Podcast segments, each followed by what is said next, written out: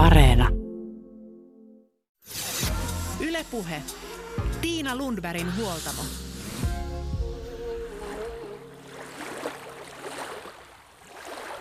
Suomen luonnonpäivää juhlitaan elokuun viimeisenä lauantaina rennosti ja pilke silmäkulmassa. Silloin voi järjestää omia tapahtumia, kutsua kaverit mukaan juhlimaan. Tyyli juhlia Suomen luontoa on vapaa. Voit myös jakaa luontojuhlasi tunnelmat hashtageillä luonnonpäivä tai liputan luonnolle. Suome iski viime keväänä ja kesän aikana varsinainen ulkoilubuumi. Kesän alku ja koronaviruspandemian synnyttämät poikkeusolot näkyivät kotimaan matkailun, mökkeilyn ja erilaisten ulkoiluharrastuksen kasvaneena suosiona. S-ryhmä kertoi tiedotteessaan erilaisten retkeilytarvikkeiden myynnin reippaasta kasvusta. Telttojen myynnin kerrottiin kasvavan alkukesällä jopa 46 prosenttia ja myös retkikeittimiä ja muita ruoanlaittovälineitä ostettiin paljon. Ja hyvä niin, sillä Suomen luonto on ainutlaatuinen rauhan ja levon tyyssiä. Metsässä stressitasot laskevat ja mieli rauhoittuu. Mutta luonnossa voi tehdä monenlaista, kukin omista intresseistään lähtien. Toiset haluavat rauhaa ja toiset nauttivat vauhdista. Nyt huoltamolla tavataan kokenut luontoretkeilijä ja pidempiäkin seikkailuita tehnyt Sampsa Sulonen, joka myös työkseen liikkuu luonnossa valokuvaamassa Suomen ladun viestinnän suunnittelijana. Lisäksi tänään lähiretkeilystä kertoo Elli Keisteri Sipilä, mutta ensin lähdetään Sampsan kanssa Juttu Tuokiolle juhlimaan Suomen luontoa aivan luonnon helmaan, Helsingin ytimeen, keskuspuistoon. Maailma paranee puhumalla. Sapsa, mikä vetää sinua luontoon? No kyllä se on se luonnon, luonnon rauha ja sellainen niin kuin löytämisen ilo, mitä sieltä, sieltä tulee vastaan. Aina on, aina on erilainen sää ja sitten jos vaikka menisi samaankin paikkaan ja tietysti se, se tutkiminen, että löytää niitä uusia mahtavia paikkoja, paikkoja sieltä luonnosta. No missä sä oot viimeisimmän retkesi tehnyt, viimeinen seikkailu? No ihan viimeisin retki on nyt kesälomalta, että siellä oli oikeastaan kaksi retkeä. Isompi seikkailu oli, oli toi Ounasjoen laskeminen tuollaisella reppulautalla, eli backraftilla. Se oli kahden viikon, kahden viikon seikkailu, että laskettiin koskia ja melottiin, melottiin sitten suvantopaikat ja nukuttiin riippumatoissa, niin se oli kyllä mahtava, mahtava seikkailu. Niin, mi- mi- millainen oli reitti? Mistä te lähditte ja, ja miksi tämä tällainen, tällainen retki tuli tehtyä? Joo, me lähdettiin tota Kalmankaltio-nimisestä paikasta. Se on Pöyrisjärven erämaa-alueen laitamilla Käkkälöjoella. Ja sitten ensimmäiset päivät tultiin sitä Käkkälöjokea ala, alajuoksulle päin ja se sitten yhtyy siihen Ounasjokeen ja siitä sitten niin pitkälle kuin joki patoamattomana jatkuu, eli Rovaniemelle asti. Ja idea oli, oli oikeastaan, tai inspiraatio oli tämä tota, vapaana virtaava vesi. Et Ounasjokihan on, on Suomen pisin ve, tota, joki, mitä ei ole val, valjastettu vielä tota, sähköntuotantoon ja suojeltu erityislailla. Niin tämä oli meidän idea, että siksi tämä reitti. No millaisia paikkoja näitte matkan varrella? Millaisia mestoja siellä oli? No ihan laidasta laitaan kaikkea, että et sellaista melkein puutonta suoaluetta oli siellä aluksi Käkkälöjoen varrella. Et siellä oli hauska nähdä, miten ne kaikki puut oli siinä ihan joen varressa. Ja sitten, sitten tota, muu alue oli semmoista tasasta suota. Ja sitten tietysti kun tultiin vähän etelämmässä, niin siellä on tunturimaisemia, pallastunturit ja Sittenhän jokihan kulkee sitten ihan ton, ton tota, Levin, Levin ja Kittilän läpi, läpi, niin siinä on tunturimaisemia. Aivan upeita saaria ja luotoja nähtiin, nähtiin matkan varrella. Ja hienoa mäntymetsää, harjuja rantatörmillä. Ja tota, aika, aika vaihtelevaa. Ja tietysti ne, ne ihan, ihan niin kuin parhaimmat jutut oli ne kosket. Niitä oli aivan huikea laskea. Millainen se oli se reppulautta, millä sitten, sitten laskitte niitä koskia? Joo, eli, eli meille valikoitu kulkupeliksi backraft, eli, eli reppulautta. Se on semmoinen kumivenetyyppinen puhallettava tai täytettävä, täytettävä lautta. Pakkautuu semmoisen ison teltan kokoiseen pakettiin ja kaikki ne varusteineen sitten pelastusliivi ja mela ja muut kamat, niin kantamuksia tulee noin 5-6 kiloa lisää reppuun, mutta sen kanssa on myös helppo kävellä ja se on nopea sitten, sitten tota, täyttää ja lähteä vesille. Onko se vähän samantyyppinen kuin nyt on aika paljon ihmisillä kesämökeilläkin näitä pumpattavia suplautoja? Joo, siinä on vähän, vähän samaa ideaa, mutta se on sit suunniteltu tosiaan vähän mallista riippuen tietysti niin, niin tuota koskelaskuun ja, ja kestävämmäksi. Ja siinä on siihen, siihen sopivia ominaisuuksia. No millaisia ne kosket oli sitten laskea ja kuinka isoja siellä tuli vastaan? No nythän, nythän oli tota, hurja lumitalvi pohjoisessa, että odotettiin tosi isoja tulvia. Me lähdettiin viikko ennen juhannusta liikkeelle, niin, niin se suurin tulvahuippu oli ehtinyt jo vähän laskea. Et, tota, kyllä siellä oli, oli reippaita isoja koskia, vaikka Molkon köngäs on, on niin kuin tosi suuri, suuri koski. Ja sitten oli pienempiä, pidempiä, ihan kaikkea, kaikkea tota, kosken laskuluokitukselta niin ykkösestä kolmoseen löytyi. Millainen tausta teillä on koskenlaskijoina? Et, et millaisin, millaisella historialla lähditte tällaiselle reissulle? No ei oikeastaan minkäänlaista koskenlaskutaustaa. Että, että tässä, oli, tässä oli yksi suuri syy, miksi me valikoitiin, valikoitiin nuo backraftit meidän kulkuvälineiksi. Eli meillä oli mukana toinen pariskunta, jotka oli, oli retkikajakeilla liikkeellä ja he on kokeneempia, kokeneempia koskimeloja ja, ja tota, sitten me mietittiin, että millä kulkupelillä me lähettäisiin mukaan. Todettiin, että, että tota, avokanootti tai kajakki on liian, liian vaarallinen ja haastava meille, kun ei ole sitä koskelaskukokemusta. Ja sitten päädyttiin tuohon backraftiin sillä idealla, että me voidaan helposti kantaa ne sitten pahimpien paikkojen ohi, jos on tarvis. Mutta yllättävän hyvin siihen pääsi pääs tota mukaan ja loppupeleissä laskettiin ihan kaikki kosket eikä kaaduttu kertaakaan. Pelottiko? No jännitti silleen, silleen sopivasti muutamissa paikoissa. Että kyllä siellä oli, oli semmoisia paikkoja, mitä me käytiin, käytiin tota, tietysti rannalta etukäteen katsomassa, että miltä se näyttää. Että ei, ei nyt ihan niin kuin surman suuhun hypätty suoraan. Mikä oli hienoin hetki tuolla reissulla? No juhannusaatto oli kyllä ihan, ihan ylivoimainen. Että se oli aivan mahtava päivä. Me, me tota, tultiin, olisiko ollut 35 kilsan päivämatka sinä päivänä. Tultiin siinä uh, iltapäivästä, loppuiltapäivästä, niin tota, hieno pitkä koskipätkä.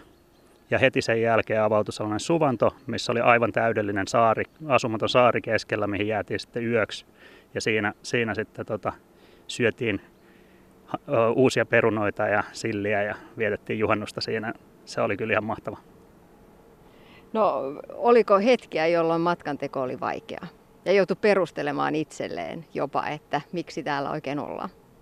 No joo, kyllä, kyllä niitäkin mahtui, että ei ollut ihan, ihan täyttä juhlaa koko matka, että suurin haaste, haaste oli nuo tota, hyttyset ja mäkärät. Et, tota, alkureissusta ei mitään ongelmaa. Ihan ihmeteltiinkin, että eihän täällä ollut juuri mitään, mitään tota, ötököitä meidän kiusana, mutta sitten juhannuksen jälkeen niitä kyllä löytyi ihan, ihan riittämiin, että kummasti alkoi päivämatkat pitenemään, kun siinä, siinä iltaleirissä ei, ei oikein viihtynyt, vaan halusi äkkiä riippumattoa ja hyttysverkon suojaan, niin päivä, päivän melontamatkat alkoi pidentyä, kun siinä joen keskellä oli mukavaa ja siinä vähän tuuli, niin ei sitten ollut ötököitä kiusana. No millä konstein te yrititte taistella niitä ötököitä vastaan? Ää, no meillä oli, oli tota, ajatuksena, että ei, ei käytettäisi mitään noita myrkkyjä. Ja sitten mm, yritettiin pärjätä lähinnä vaatteilla ja, ja sitten noilla hyttyshatuilla. Mutta tota, tietysti meillä sattui mieletön tuuri, että kelit oli lämpimät koko kaksi viikkoa, niin sitten kun on kaksi, kaksi paitaa päällekkäin, niin siinä alkaa tulla aika ikävän kuuma, kuuma mutta tota, kyllä siitä jotenkin selvittiin. pitääkö se paikkansa se, se uskomus, mikä on, että kun antaa niiden ensimmäisten sit piikittää, niin sitten, sitten tota, siihen turtuu? No tätä me vähän mietittiin kanssa siellä, että pitäisikö ensimmäisenä yönä vaan makoilla boksereissa siinä rannalla ja antaa niitä syödä ihan reilusti, mutta ei, ei kokeiltu ja ei se kyllä, ei se kyllä ehkä tota, auta. Mutta sitten sen huomasi kyllä, että myöhemmin kesästä, kun käytiin toisilla retkillä ja siellä oli jonkun verran hyttysiä, niin se määrä ei enää tuntunut juuri miltään sen, sen tota, melontareissun jälkeen, missä niitä oli niin paljon, että joka toisessa lusikassa aamupuurossa oli, oli pari ötökkää. Nukuitte noissa riippumatoissa. Kuinka hyvin siellä tulee uni? Aivan loistavasti. Me ollaan oikeastaan nyt tota, puolison kanssa siirrytty nukkumaan kesäisin riippumatossa. Et se, on, se on mun mielestä mukavampi. Siinä ei tota, heräile siihen, siihen asento, asennon puutumiseen niin paljon niin kuin tota, maassa, maassa makualustalla nukkuessa. Että se on kyllä loistava, loistava nukkumisvaihtoehto. Makuupussi kuitenkin varmaan pitää olla, jotta, jotta sitten ei tule se viileys niin kuin sen riippumaton läpi, koska ei ole mitään, mitään tuota maassa sitten tällaista makualusta. Joo, ehdottomasti, että vaikka, vaikka kesällä oltiin liikkeellä, niin, niin tota, jos makaa vaan riippumatossa ilman mitään eristettä, niin tuulihan vie sen kehon lämmön aika nopeasti. Et siihen on oikeastaan kaksi vaihtoehtoa, että joko laittaa makualusta sinne riippumaton sisään, tai sitten käyttää semmoista erillistä aluspeittoa, mikä tulee sinne riippumaton alapuolelle, ja se sitten eristää. Ja sen lisäksi sitten peitto tai, tai makupussi siinä, siinä on hyvä olla. Ja ilmeisesti myös sit se hyttysverkko. Itse olen kokeillut tällaisessa riippumatossa nukkumista silleen, että kääriydyin sen riippumaton sisälle. Joo, no se on, se on hyvä ensiapu toi sen riippumaton vetäminen siihen, siihen tuota päälle, mutta hyttysverkko ehdottomasti sitten, sitten tuota kesäretkillä Suomessa. Sampsa Sulonen, ää, mit, miten sitten tämä luontoretkeily on tullut osaksi sun elämää? No varmaan yksi, yksi iso syy on, on perheellä, että aina, aina tykätty liikkuu luonnossa ja kerätä marjoja ja sieniä, sieniä ja sitten varmaan toi vaeltaminen ja tällainen eräretkeily tulee ehkä sitä kautta, että pienenä, pienenä käytiin paljon, paljon Lapissa ja sieltä, sieltä sitten tota, tarttunut minuunkin tämä innostus Lappiin ja erämaisiin paikkoihin. Niin ehkä sitä kautta lähtenyt. Mikä siellä vetää puoleensa? No se luonnon rauha ja sellainen, sellainen tota, maisemat. Mä valokuvaan myös paljon ihan, ihan työksenikin, niin se on tietysti yksi, yksi syy, miksi etsii sellaisia upeita paikkoja. Se on, se on yksi ja vähän semmoinen itsensä haastaminen ehkä myöskin, mikä saattaa välittyä myös tästä melontareissusta. Että se kuitenkin 300 kilsan melominen tolleen suhteellisen pienellä melontakokemuksella on aika, aikamoinen suoritus. Kyllä, siinä mennään jo ihan sellaisesta kevyestä eräretkeilystä melkein noihin ekstreme hommiin. Mä oon itse paljon liikkunut Lapissa talvisin. Minkä takia sun mielestä Lapissa kannattaa käydä myös muina vuoden aikoina? Aa, niin, koska talvella on kaikkein paras käydä. Mä itse tykkään käydä kaamosaikaan ehdottomasti. Mä kuvaan revontulia, niin se on se, on se ja jotenkin ne värit silloin kaamosaikaan on ihan, ihan huikeat. Tietysti ruska-aikaan on ihan mahtava käydä myös. Näkee, näkee sen luonnon ja sen muutoksen sinne talveen. Mutta yksi aika, aika kiva aika käydä on, on niin loka, marraskuu. Silloin ei ole, se, se on semmoinen väliaika, että ei ole, ei ole oikein vielä talvi, mutta ruskaa jo mennyt ja puut lakastunut, niin se on, se on itse asiassa hyvin mielenkiintoinen aika käydä, käydä kannattaa joskus kokeilla. Niin, eikö sitä sanota, että Lapissa on kahdeksan eri vuoden aikaa, koska luonto, luonto siellä määrittää niin paljon sitä elämistä ja se, se, se muuttuu sillä tavalla? Joo, näinhän, näinhän sitä sanotaan. Se tosiaan on se muutos siellä niin intensiivinen ja, ja sitten just kesä on lyhyt ja, ja sitten tota, on nämä tavallaan väliajat ennen sitä talvea ja pimeyttä ja talvessakin on niitä eri, eri osia, että on se kaamosaika ja sitten keväällä on taas ihan erilainen talvi talvi, niin kyllä. Jos puhutaan nyt ihan äh, retkeilystä, luontoretkeilystä, niin millaisia erilaisia ikään kuin alalajeja se pitää sisällään? No niitähän on varmaan niin paljon kuin retkeilijöitäkin, että, että joku lähtee päiväretkelle ihan, joku lähtee keräämään jotain just sieniä tai marjoja, joku lähtee valokuvaamaan, joku haluaa haastaa itsensä ja tehdä jotain, jotain tosi vaikeita ja pitkiä vaelluksia. Et niitä, niitä kyllä varmasti löytyy jokaiselle, jokaiselle semmoinen hyvä ja omanlainen tapa retkeillä ja liikkuu luonnossa. Niin ehkä mekin ollaan tällä hetkellä eräänlaisella luontoretkellä tää keskuspuiston Uumenissa. Aika lähellä Helsingin keskustaa, mutta ihan tiheä metsä ympäröi meitä. Joo, tämä on, tää on Suomessa ehkä ihan parasta, kun vertaa moniin paikkoihin, että täällä pääsee ihan niin kuin luonnontilaiseen metsään, metsään yllättävän helposti. Et monella se on kotiovelta melkein, melkein mahdollisuus lähteä luontoon. Mutta jos ajattelet vielä noita omia reissuja, vähän ehkä jopa seikkailuja, niin onko siellä jotain sellaisia asioita, mitä erityisesti haluaisit saavuttaa, tai että siellä olisi tavoitteellistakin se retkeily joskus?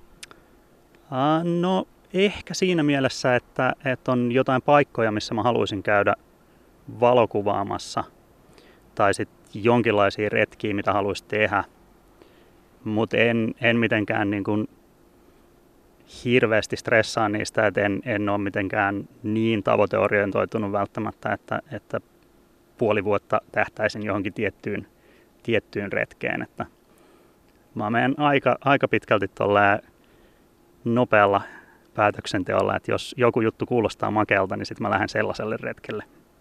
No, mutta onko mukana minkäänlaista kilpailua?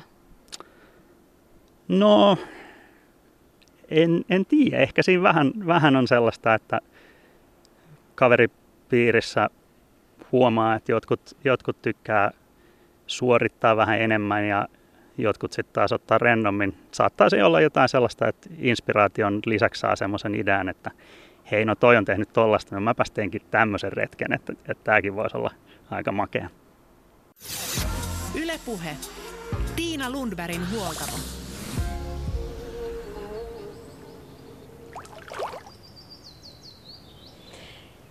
Ja ehkä myös siksi Suomen ladun viestinnän suunnittelija Samsa Sulonen on huoltamolla vieraana. Inspiraation takia, jotta me, joilla retkeily ei ole ihan verissä, saisimme inspiraatiota luonnossa liikkumiseen ja erilaisiin luontoseikkailuihin. Ja ehkä opittaisiin katsomaan myös vähän boksin ulkopuolelta.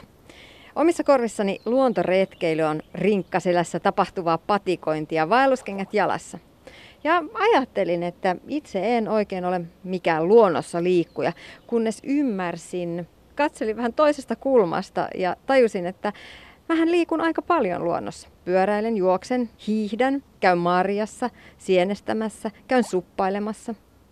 Luonnossa voi liikkua ja siitä voi nauttia niin monella erilaisella tavalla. Kohta palataan Samsa Sulosen retkien pariin, mutta sitä ennen Suomen ladun Hankesuunnittelija Elli Keisteri Sipilä vetää yhteen luonnossa liikkumisen vaikutuksia ja antaa myös omat lähiretkeilyvinkkinsä. Aina kun näitä retkiä ei tosiaan tarvitse tehdä siellä Lapin erämaissa. Yle puhe. Suomalaiset löysivät viime keväänä luonnon helmaan. Mitä luonnossa liikkumisesta saa? No vaikka mitä. Se on niin kuin mielelle ja keholle ihan täydellinen paikka. Eli se on tosi monipuolinen ympäristö kaiken ikäisille. Eli sieltä saa hyvinvointia, voimaa, rauhoittumista, iloa. Jos on surullinenkin olo, niin sinne voi mennä purkamaan niitäkin fiiliksiä. Miksi kannattaisi lähteä retkeilemään nyt vaikka tulevana viikonloppuna? No meidän, täällä meidän Suomessa on ihan mahtavat retkeilymahdollisuudet. Ja retkeilypaikkojahan on tosi paljon, kun niitä vaan etsiä löytää. Ja retkeillessä myös olla ulkona tietysti, niin tässä tilanteessa, kun noudattaa näitä etäisyyksiä, niin se on turvallista. Ja nimenomaan, jos menee johonkin tämmöisille yleisille retkeilyalueille, jossa on tämmöisiä tulipaikkoja tai laavuja, niin niihin joskus kokoontuu sitten vähän enemmän ihmisiä, niin niissä pitää ne huomioida hygienia-asiat ja turvavälit. Niin suositellaan aina, että kannattaa ottaa sellaiset eväät, mitä pystyy myös syömään jossain omassa rauhallisessa paikassa, ettei tarvitse sitä välttämättä sitä tulta siihen ruoanlaittoon. Niin ja eväthän kuuluu aina retkeilyyn semmoisena osana, että ne pitää olla. Joo, ehdottomasti. Ja eväänähän voi olla ihan tosi yksinkertaisia, ei niihin kannata sille niistä stressaa, että kaikki maistuu niin hyvältä, kun syö ulkona, että voi leipäkin on oikein hyvä. No millaiset paikat sitten on sellaisia helppoja ja hyviä paikkoja lähteä retkeilemään? No tämmöisiä rakennettuja retkeilyreittejä löytyy kaikista kunnista ja, ja sitten, sitten on näitä meidän kansallispuistoja.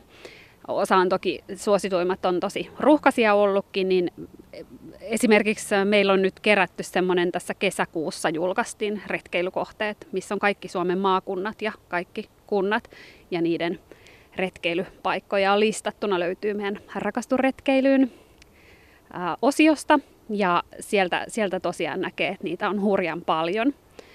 Ja itse suosittelen ihan lähiluontoa, eli harrastan itse oman lähiluonnon hyödyntämistä. Sinne on helppo mennä ja se on tosi lähellä ja siellä voi tosi yllättävän monipuolisesti tehdä, mutta toki kun lähtee siihen lähiluontoon, niin pitää tuntea se maasto, että ei ole liian jännittävää mennä. Että. Mutta jos, jos vähän selvittää niin, tai lähtee kokeneemaan matkassa, niin sitten ei ole eksymisvaaraa. Niin, että aina ei tarvitse ottaa autoa alle ja lähteä vaikka viikonloppuna Porkkalan niemelle, niin kuin aika monet tekivät viime keväänä, itsekin siellä olin, niin kyllä siellä ruuhkaa oli parkkipaikoilla. Luonto löytyy myös meidän suomalaisilla aika monella myös sieltä niin kuin ihan kodin läheltä, ja niitäkin paikkoja kannattaisi kyllä käyttää hyväksi. Ja mennään sinne lähi, lähimetsiin kävelylle, retkeilemään, pyöräilemään, lasten kanssa leikkimään. Joo, ehdottomasti. Eli mä oon itse semmoinen oikein lähiluonnon suurkuluttaja. Ja nyt kun oli tää, mä tein paljon etätöitä keväällä, niin mä otin oikein haasteeksi sen, että mä oikein lähin niin kuin katsoin Google Mapsista, Mapsista, että missä näkyy lähimpiä, ihan lähimpiä metsäpaikkoja, semmoisia, missä mä en ole käynyt, vaikka jossain talojen välissä, semmoisia isompia alueita. Ja mä löysin ihan valtavasti upeita uusia paikkoja ja mä löydän vieläkin viikoittain koko ajan uusia paikkoja, kun nyt mä oon innostunut siitä polkujuoksusta ja ja sitten nyt kun on marjastus- ja sienestyskausi, niin ihan viikoittain löytyy uusia paikkoja ja salaisia lampia, mihin mennä uimaan. Ja ihan siitä kävelyjuoksumatkan päästä, vaikka Espoossa asun. Elli Keisteri Sipilä. No, mutta sanoit, että sä polkujuokset siellä. Mitä, mitä siellä metsässä tai tälle, kun lähtee retkeilemään, niin mitä siellä oikein voi tehdä? Metsässä. Toi on niin laaja kysymys. Äh, mm, ihan tosi monipuolisesti esimerkiksi ei, ei ole semmoista yhtä oikeaa, että siellä pitää tehdä jotain tiettyä asiaa, että se, mikä itselle on semmoista mieluisaa, että jos mä nyt kerron vaikka omasta näkökulmasta, niin mä käyn omien lasten kanssa retkellä, retkellä silloin evät on ihan ehdoton juttu. Jos mä lähden yksin tai miehen kanssa, niin me saatetaan juosta tai maastopyöräillä. Ja sitten nyt mä tykkään tosi paljon just sienestää ja marjoja poimia ja kyllä mä välillä tanssinkin siellä metsäs, metsän keskellä. Se on mun semmoinen salainen oma harrastus. Eli ei, kunhan ei niin aiheuta harmia kellekään ja kunnioittaa sitä luontoa, niin, niin tota, siellä voi jookasta avovesiuintiin tosi monipuolisesti. Kaikkea voi tehdä kyllä luonnossa.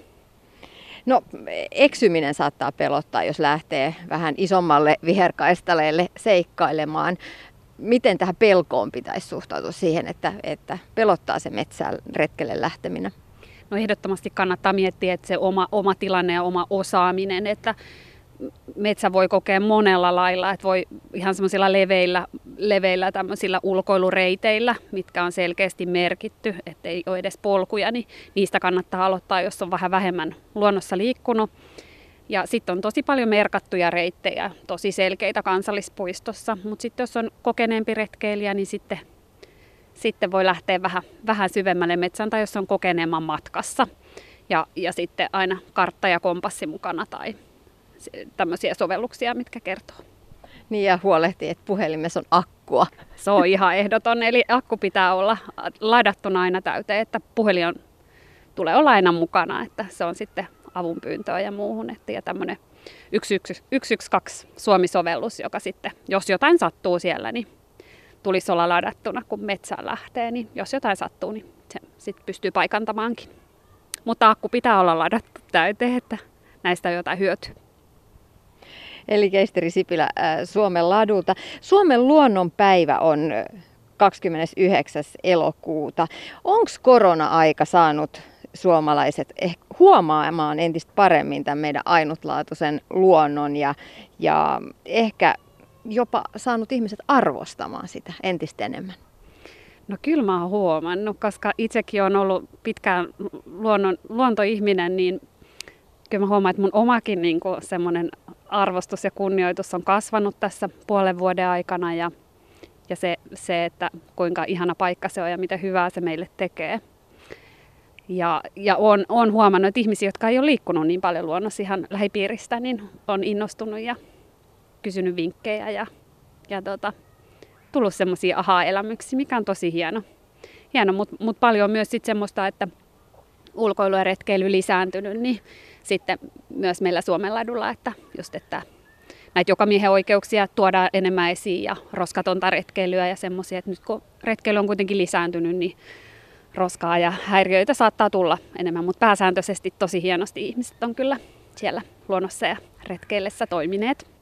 No mitkä olisi eli sun omat retkeilyvinkit?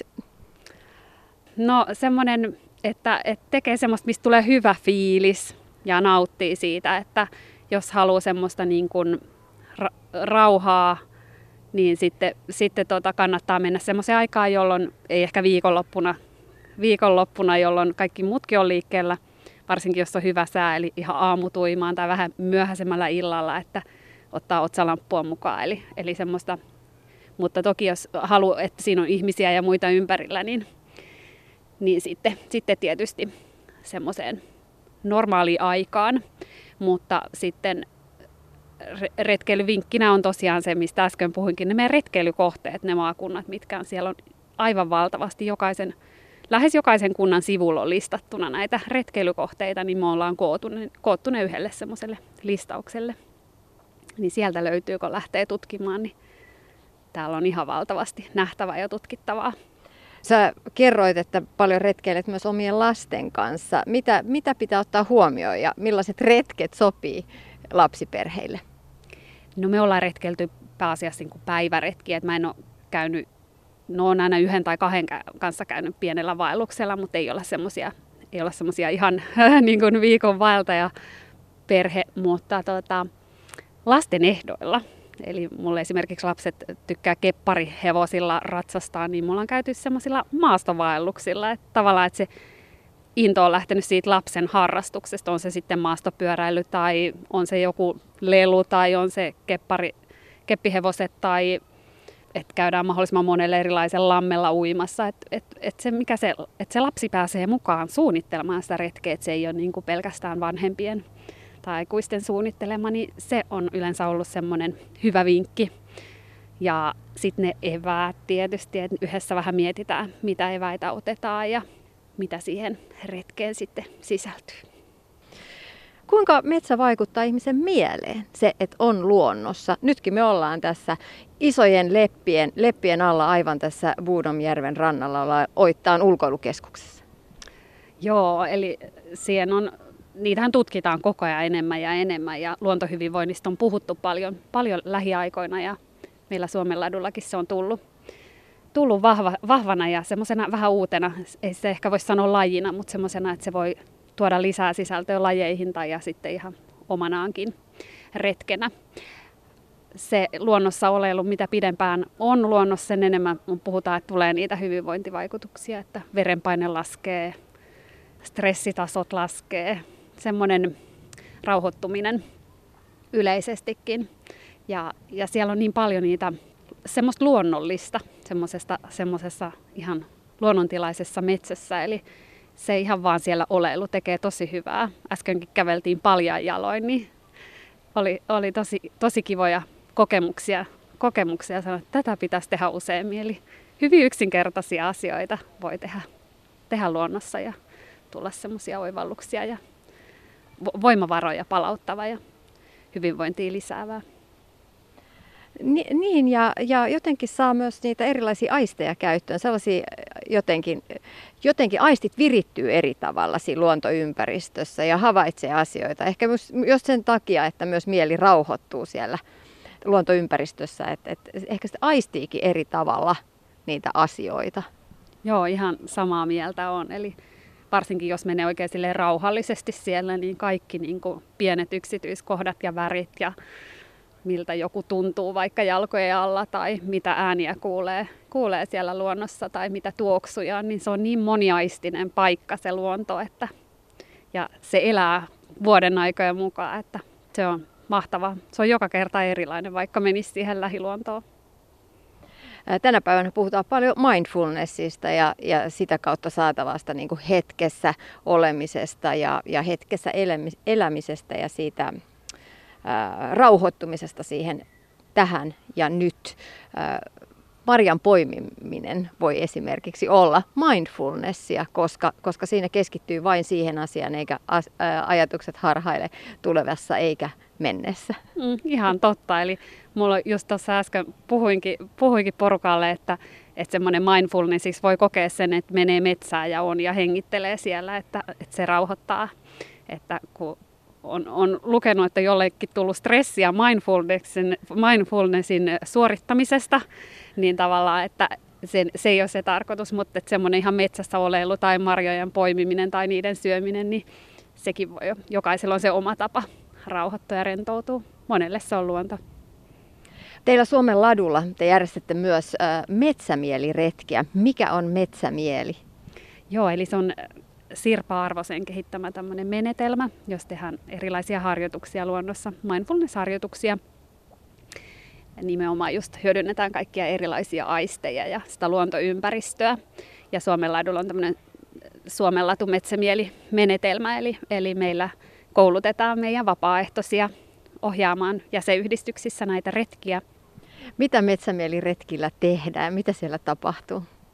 No siellä tehdään tosiaan rauhassa liikutaan siellä luonnossa ja tehdään niitä erilaisia harjoituksia. Se on tietysti aina ohjaajan, ohjaajan näköinen, mutta metsämieliohjaajat on käynyt koulutuksen, missä saa eväitä näiden erilaisten harjoitusten tekemiseen.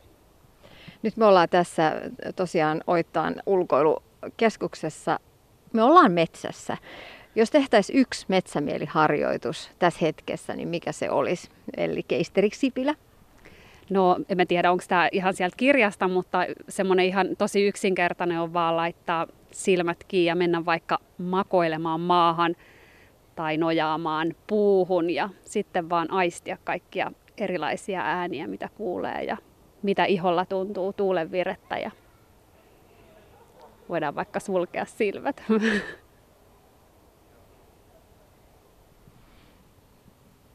Niin, läheisellä uimarannalla lapset ainakin vielä uskaltautuvat veteen, vaikka syksy alkaa, syksy alkaa tulla.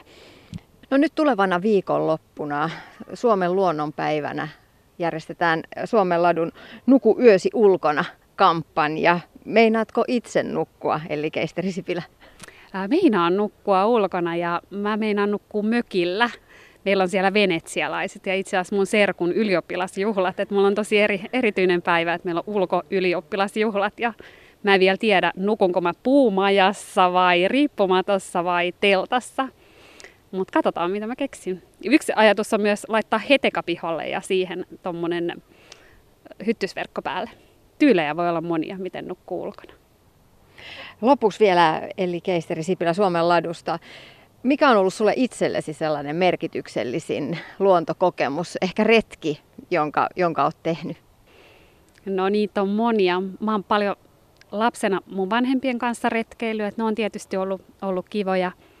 Nyt mulla tulee aina mieleen ne uusimmat. Me oltiin tämmöisellä roadtripillä perheen kanssa Itä-Suomessa ja mä oon vähän vähäunisempi kuin muu perhe ja kun mä heräsin teltasta, me oltiin Petkellä Petkelijärven kansallispuistossa, niin mä lähdin puoli kuudelta aamu, aamulenkille ja tota, mä tapasin siellä majavan. Se piti kauhean kovaa meteliä sen, sen tuolla hännällään ja se oli tosi vaikuttava kokemus, että mä niin kuin, ihan yksin siellä kansallispuistossa juoksin ja törmäsin ihanaan majavaan.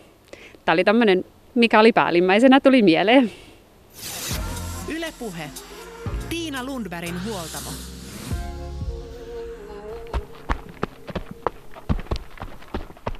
Näin totesi Elli Keisteri Sipilä Suomen ladusta.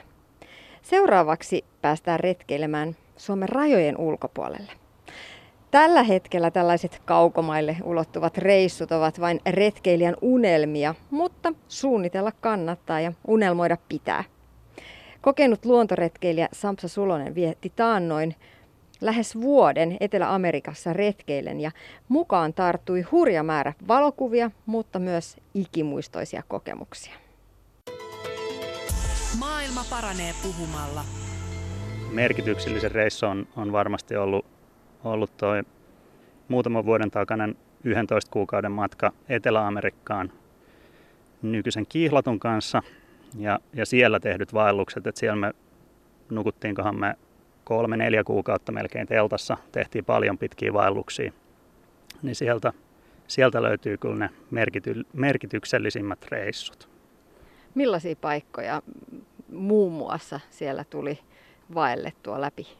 No yksi ihan, ihan tota, ensimmäisiä retkiä oli, oli siellä ihan Chilen eteläkärjessä Isla de Navarinholla. Semmoinen Dientes de Navarinho vaellus. Se on joidenkin lähteiden mukaan maailman eteläisin merkitty vaellusreitti, niin se oli, se oli aivan huikea. Ja sitten toinen makea, makea reitti oli, oli tota Perussa, Perussa sitten pidempi vaellus Machu Picchulle. Kuulostaa ihan huikealta. Jos ajattelet sitä, että, että, esimerkiksi nyt on, puhutaan Etelä-Amerikasta, millainen tällainen niin vaellus, luontoretkeily, kulttuuri siellä on, vaikka verrattuna Suomeen? No siellä on yllättävän, yllättävän monipuolinen ja järjestäytynyt se, se kulttuuri. Että siellähän on paljon, paljon niin kuin klassikkoreittejä ja kaupunkeja, jotka on sellaisia kiipeily- tai vaelluskaupunkeja. Niin, niin sieltä löytyy kyllä retkiä. Ja sitten siellä on jonkin verran vähän samaa, etenkin siellä Patagoniassa, siellä etelässä, niin tietyillä alueilla, mitkä ei ole sellaisia erityisesti suojeltuja luonnonpuistoja – niin siellä on semmoista samanlaista kulttuuria kuin Suomessa, että, että tota, lähdetään retkellä sinne, sinne tota erämaahan, missä ei ole mitään merkittyjä reittejä. Tämä voi olla vähän hankala kysymys, koska olitte tosiaan 11 kuukautta siellä reissussa. Mikä olisi semmoinen niin kuin merkityksellinen tai niin kuin koskettava tapaaminen tai kohtaaminen siellä paikallisten tai, tai muiden ihmisten kanssa? No Niitä oli tosi, tosi paljon totta kai, mutta tota, meille jäi Bolivia ja siellä, siellä ne tota, ihmiset tosi paljon mieleen. Et sekä siellä vuoristoylängöillä, kun tehtiin retkiä vähän lyhyempiä ja, ja sitten kun pidempä, pidemmän aikaa vietettiin siellä Amazonin viidakon puolella, niin, niin siellä oli jotenkin, jotenkin ihmiset ja ihmiset oli vieraanvaraisia ja iloisia ja, ja niiden kanssa oli ihan mahtava jutella ja hieno, hieno kokemus se kyllä. Millaista oli Amazonian viidakoissa? Se kuulostaa jo siltä, että jos suomalainen metsä pelottaa, niin herra jästä, se kyllä pelottaisi vielä enemmän. No joo, siellä, siellä tosiaan on, on sitten omat vaaransa. Ei, ei tehty mitään niin kuin pitkiä retkiä siellä, siellä että oltiin, oltiin sitten lähinnä päiväretkillä siellä viidakossa. Yhdessä paikassa ei oltu suoranaisesti viidakossa, mutta siellä laidalla, niin siellä nukuttiin muutama yö, yö ja tota, kyllä ihmeteltiin muun muassa yöllä, että onkohan täällä kastetta, että kiiluu aika paljon tuo nurmikko tuossa ja sitten kun mentiin katsomaan, niin siellä oli tuhansia hämähäkkejä, mitkä oli isoimmat semmoisia melkein kämmenen kokoisia. Vähän mietityttiin, että onkohan ne myrkyllisiä. Mutta siellä, siellä siis on totta kai vaaroja, vaaroja ja pitää tietää, missä liikkuu ja sen takia kannattaa, kannattaa sitten kysellä paikallisilta ja pyytää vaikka joku oppaakset. Ei ehkä ihan niin huolettomasti voi kävellä kuin Suomen metsissä. Millainen oli öinen mai, äänimaisema siellä? Äänekäs.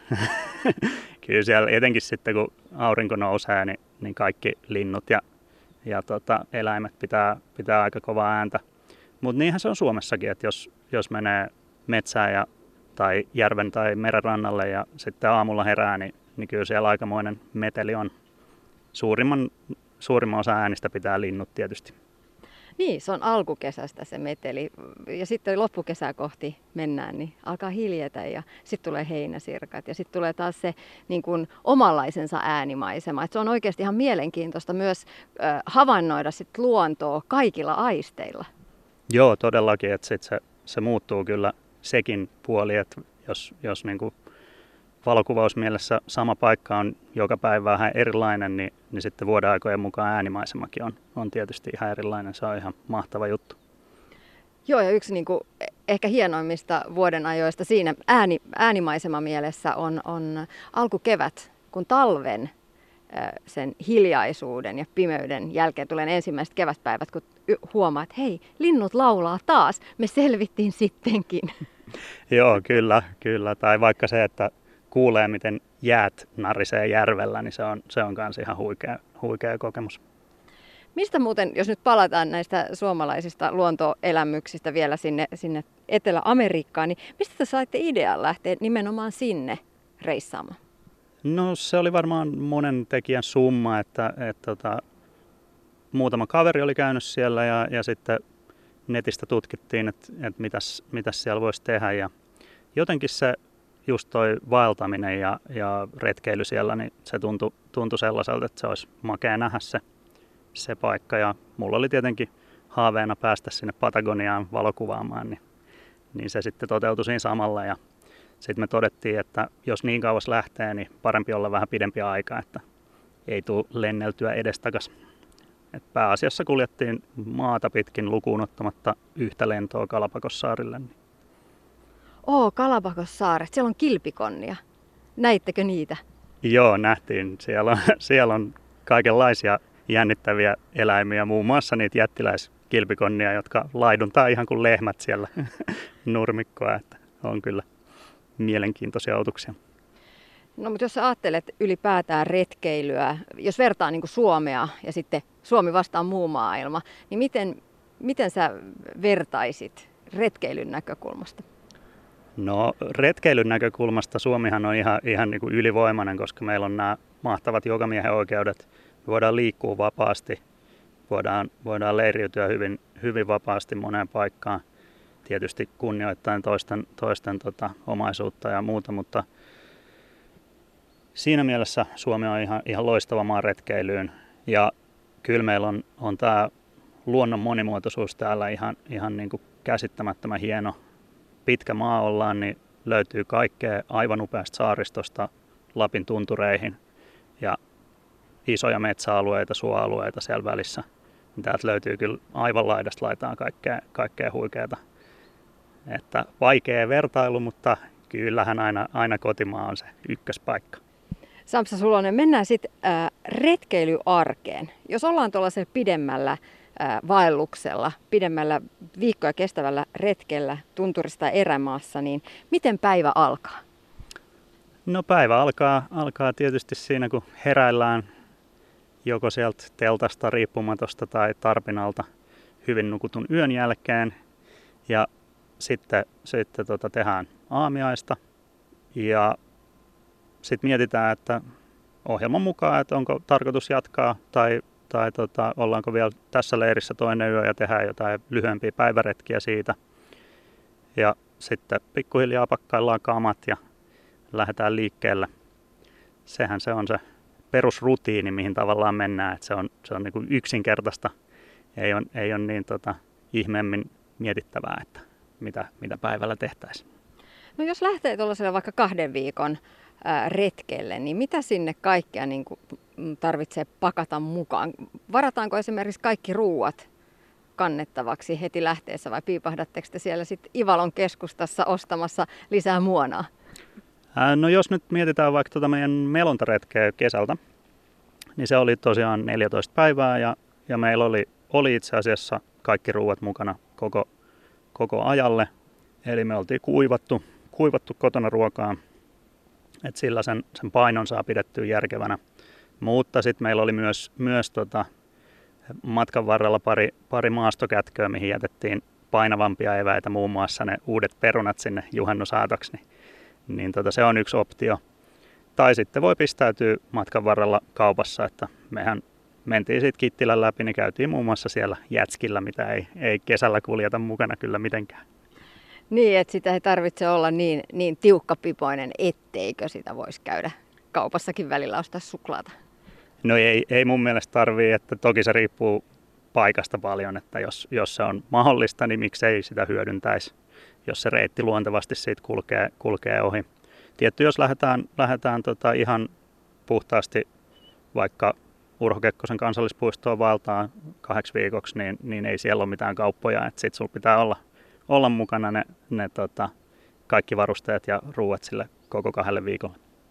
Niin ja sellaista reissua ei ehkä kannata tehdä heti ensimmäisenä, ainakaan ilman omaa kokemusta, vaan kannattaa ottaa aina, aina kokeneemmilta vaeltajilta vinkkiä ja ehkä jopa mukaan sinne reissulle. Joo, ehdottomasti sitten noille pidemmille retkillä, niin vähintään se kaveri mukaan, joka on, on tehnyt vähän pidempiä reissuja. Niin, niin tota, tai sitten lähtee, lähtee just opastetulle retkelle, että se, se on myös vaihtoehto. Yksi asia, mikä mua on aina myös mietityttänyt näistä pitkissä vaelluksissa on se, että ainahan ei aurinko paista koko aikaa ja on lämmintä ja ihana ja kaunista, vaan joskus myös sataa. Miten siellä sitten saa vaatteet esimerkiksi kuivattua? No joo, se on, se on haaste, että sitten jos pidempään sataa, niin se alkaa käydä ärsyttäväksi, että sitten on vaikea, vaikea kuivata niitä vaatteita. Mutta sen takia kannattaa olla, olla sellaiset vaatteet, mitkä kuivuu nopeasti. Ja itse esimerkiksi tykkään käyttää merinovilla vaatteita, niin ne lämmittää, vaikka ne olisi märkiäkin. Et tällaisilla voi vähän, vähän jeesata sitä. Ja yleensähän telttaan saa esimerkiksi ripustettua kuivumaan niitä vaatteita, vaatteita, mutta tietysti se tila on aika rajallinen. Sitten toinen vaihtoehto on, jos, jos löytyy tota, autiotupia sieltä matkalta. Se on meillä Suomessa yksi ihan huikea, huikea plussa, että siellähän saa kuivattua sitten kamat, kamat siinä reissun edetessä. Jos nyt ihan kaksi viikkoa sataa, niin se, se kyllä menee valitettavasti sit siihen, että, että käytännössä sulla on, on sitten aina silloin vaelluspäivänä ne vaatteet, mitkä voi kastua, että vaikka sulla on sadetakki ja sadehousut, niin todennäköisesti sitten hikoilet sen verran, että ne alusvaatteet kastuu siinä reissun, reissun mittaan, mutta se on se hyvä, hyvä taktiikka, että sulla on aina toinen kerrasto, mikä pysyy kuivana jossain kuivapussissa esimerkiksi. Ja, ja sitten kun sä menet nukkumaan illalla, niin sä saat ne kuivat, kuivat ja lämpimät vaatteet päälle. Niin sillä, sillä sitä pärjää. Aamulla, jos on pakko laittaa ne läpimärät kengät jalkaan, niin se saattaa aluksi vähän tuntuu inhottavalta, mutta kyllä ne siitä sit päivän mittaa kävellessä lämpiä. Sampsa Sulonen, mitä luonnossa liikkuminen, luon, luontoretkeily opettaa? No sehän opettaa ihan, ihan valtavan paljon kaikesta. Meillä, meillä niin kuin Suomessa etenkin ja myös ulkomailla on, on, niin kuin, jos, on, jos puhutaan kansallispuistoista, missä on merkittyjä reittejä, niin siellähän on tosi mielenkiintoista historiaa tai tietoa niistä luontokohteista.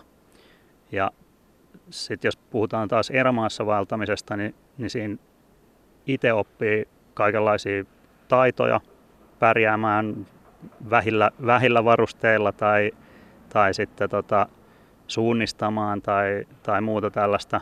Tietää vähän, että miten, mihin kaikkea itse pystyy ja mistä selviää. Ja sitten ihan vaan uteliaisuudella, kun tutkii, tutkii juttuja, niin sillähän oppii luonnosta paljon. Niin ja varmasti, varmasti luonnossa liikkuminen antaa myös tällaisia psyykkisiä voimavaroja, kun se, sitähän on tutkittu, että, että luonto, luontoelämykset vaikuttaa jopa ihmisen terveyteen, stressitiloihin ja niin edespäin. Joo, ihan, ihan varmasti. Varmasti se, se on totta ja sen on huomannut omallakin kohdalla, että kun pääsee tietokoneen äärestä vaikka viikoksi nukkumaan yöt ulkona ja, ja sitten tota, nauttimaan siitä luonnon rauhasta, niin on se, on se ihan erilainen se fiilis sitten sen jälkeen.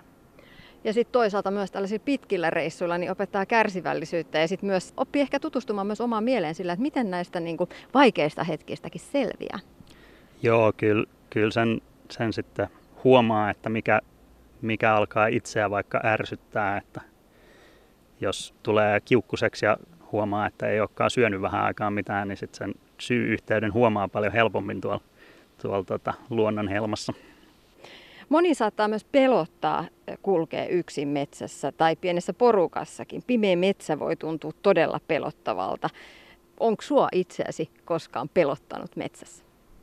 Ei oikeastaan metsässä silleen mitenkään erityisesti. No yhden kerran oli, oli aika jännittävä kohtaaminen, kun Porkkalan niemellä kuljettiin pimeässä syysiltana siellä, siellä metsässä ja sitten näkyi semmoisia kiiluvia silmiä yhtäkkiä sieltä, mutta aika nopeasti tajuttiin, että ne on kauriita, kauriita tai peuroja, jotka siellä on, mutta ne näytti kyllä hyvin, hyvin jännittäviltä välillä. Mutta ei, ei oikeastaan toi, että eihän meillä nyt tuolla metsissä ole mitään, mitään niin kuin pelättävää sinänsä. Mutta kaupungin valoihin tottuneet ihmiset voi kokea sen sellaisena. Ja varsinkin olen kuullut, että jos, jos Suomeen tulee ulkomailtakin ihmisiä, jotka suurkaupungeista, niin se täysin pimeältä näyttävä metsä on, on uhkaavan tuntunen. Ja itsekin kesämökillä, niin kyllä mä aika ripeästi sinne ulkovessaan kiiruhdan. Joo, ihan, ihan varmasti. Että kyllähän se on, on niin kuin tottumuskysymys myös, että, että jos ei ole tottunut olemaan siellä, siellä tota, pimeässä metsässä, niin se tuntuu jännittävältä aluksi, mutta sitten kun muutaman kerran on siellä kävellyt, niin sitä huomaakin, että tämähän on ihan niin kuin, ihanan turvallinen ja saattaa käydä niin päin, että sitten kun kuuluu jotain outoja ääniä tai joku ihminen liikkuu jossain, niin se, se on paljon niin kuin, pelottavamman oloista.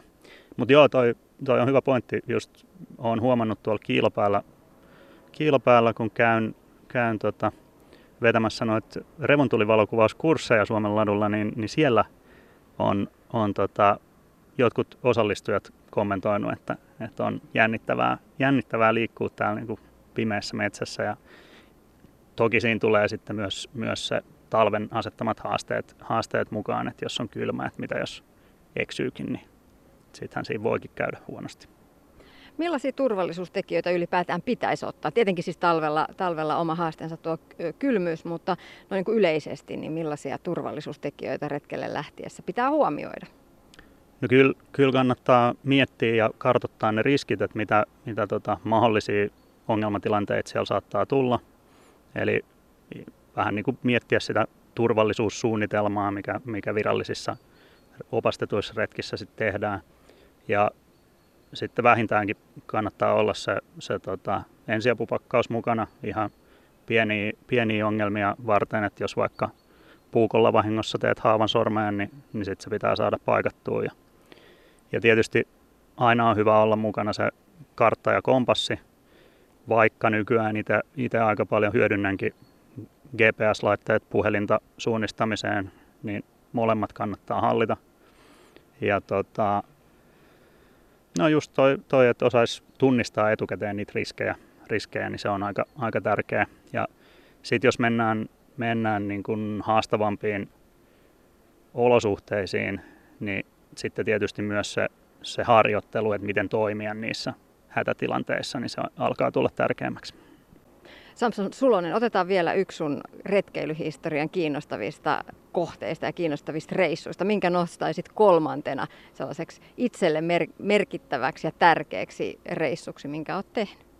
No kyllä, kyllä tota, mä aika paljon käyn, käyn tietysti työnkin puolesta tuolla Suomella Kiilopäällä, joka on ihan UKK-puiston puiston naapurissa. Niin siellä tehtiin, tehtiin tota isän kanssa – yksi ihan mahtava, mahtava retki kaamosaikaan talvella. Se oli, se oli aika, aika huima, huima reissu, että olikohan 25 astetta pakkasta, kun lähdettiin, lähdettiin hiihtelemään Tammakkolammen varaustuvalle siitä Kiilopään pihasta ja, ja sitten tota, päästiin perille, niin lämmitettiin pikku tupa ja sitten on, katsottiin mittaria, niin miinus 38 astetta ja revontulet loistaa taivaalla, niin se oli kyllä, se oli kyllä ihan upea, upea retki, vaikka ei nyt ollutkaan kuin kolme päivää, mutta, mutta tota, ihan, ihan mahtava reissu oli se. Mikä sulla on mielimaisema erämaassa? Kyllä se tuommoinen Lapin tunturimaisema maisema on, on tota, ihan minä vuoden aikana tahansa, että syksyllä, talvella tai, tai keväällä, kesälläkin tota, jos pitää valita, niin ehkä silloin kaamosaikaan, kun on ne, on ne upeat revontulet. Samsa Sulonen, vielä lopuksi muutamia vinkkejä aloitteleville retkeilijöille. Mitä, mitä retkikohteita nostaisit eteen Suomesta? Sellaisia, jonne voi lähteä vähän lyhyemmällekin retkillä, josta kannattaisi aloittaa se oma harrastus. No aika monelle varmaan on, on pääkaupunkiseudulla etenkin nämä Nuuksio ja Sipoonkorpi tuttuja. Kannattaa käydä, käydä katsomassa Repovesi, sitten, sitten tota, Itä-Suomessa on paljon, paljon hienoja paikkoja. just oltiin, oltiin tuolla Ruunaan koskien alueella, alueella myöskin koskea, koskea laskemassa ja, ja retkeilemässä. Se oli hieno, hieno paikka. Ja, ja sitten Lapista tietysti, tietysti nuo tunturialueet, että UK-puisto nyt itselle on semmoinen, semmoinen lempparipaikka. Se on myös, myös aloittele, aloittelevalle retkeilijälle hyvä tuommoinen pidempien vaellusten kohde, koska siellä on aika hyvin tietoa ja tietoa reiteistä ja, ja ne on merkittykin sinne, sinne tota, perusosalle tosi hyvin. Et siellä, siellä voi tehdä useamman päivän vaelluksen helppokulkuisissa tai no, helposti löydettävissä olevilla reiteillä, että ei, ei ole silleen pelkoa eksymisestä. Ja sitten tietysti tuolla käsivarren puolella Kilpisjärvi on ihan, ihan huikea paikka, etenkin talvella. Talvella se on ihan mahtava, mahtava mutta kai se nyrkkisääntö on, että, että rohkeasti vaan matkaa ja kannattaa aloittaa ihan sieltä kotikulmilta. Siitä todennäköisesti löytyy joku, joku hyvä retkikohde, mihin voi mennä ihan vaan vaikka yhdeksi yöksi nukkumaan ja testailee sitä retkielämää. No mitä muita vinkkejä ensikertalaisille voisit antaa? No ei ehkä kannata yrittää haukata mitään liian suurta palaa, että et lähtisi tosiaan semmoisista tota, helpoista lyhyistä retkistä ja sitten pikkuhiljaa pidentäisi sitä tai, tai miettisi jotain erikoisempaa, että jos haluaa vaikka selvitä mahdollisimman vähillä varusteilla, niin sitten, sitten tota, kun on karttunut jo vähän sitä kokemusta, niin sitten tietää, tietää, että mitä siellä oikeasti tarvii mukana. Ja tosiaan se, että, että lähtisi jonkun kokeneemman retkeilijän kanssa, niin se aina, aina tietysti helpottaa, että sieltä voi saada hyviä vinkkejä. No nyt on tulossa tulevana viikonloppuna Suomen luonnonpäivä, nuku yösi ulkona, yö. Miksi suosittelisit kokeilemaan sitä, että nukkuisi yönsä ulkona? No kyllä ihan vaan sen takia, sen takia kannattaa, että saa sen kokemuksen, jos ei ole aikaisemmin nukkunut yötä ulkona. Se on vaan, se on vaan niin mahtava, mahtava fiilis, kun menee nukkumaan ja kuuntelee niitä luonnon ääniä ja sitten herää, herää siihen, kun luonto alkaa heräilemään sieltä, niin se on loistava syy nukkua yö ulkona.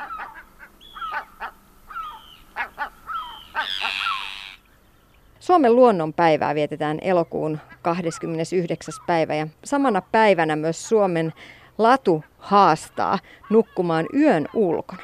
Paikallisia tapahtumia järjestetään tuolloin, mutta tämä on mainio idea toteutettavaksi milloin tahansa. Nuku yösi ulkona. Uskallatko? Tässä oli Huoltamon jutut tällä kertaa. Moikka!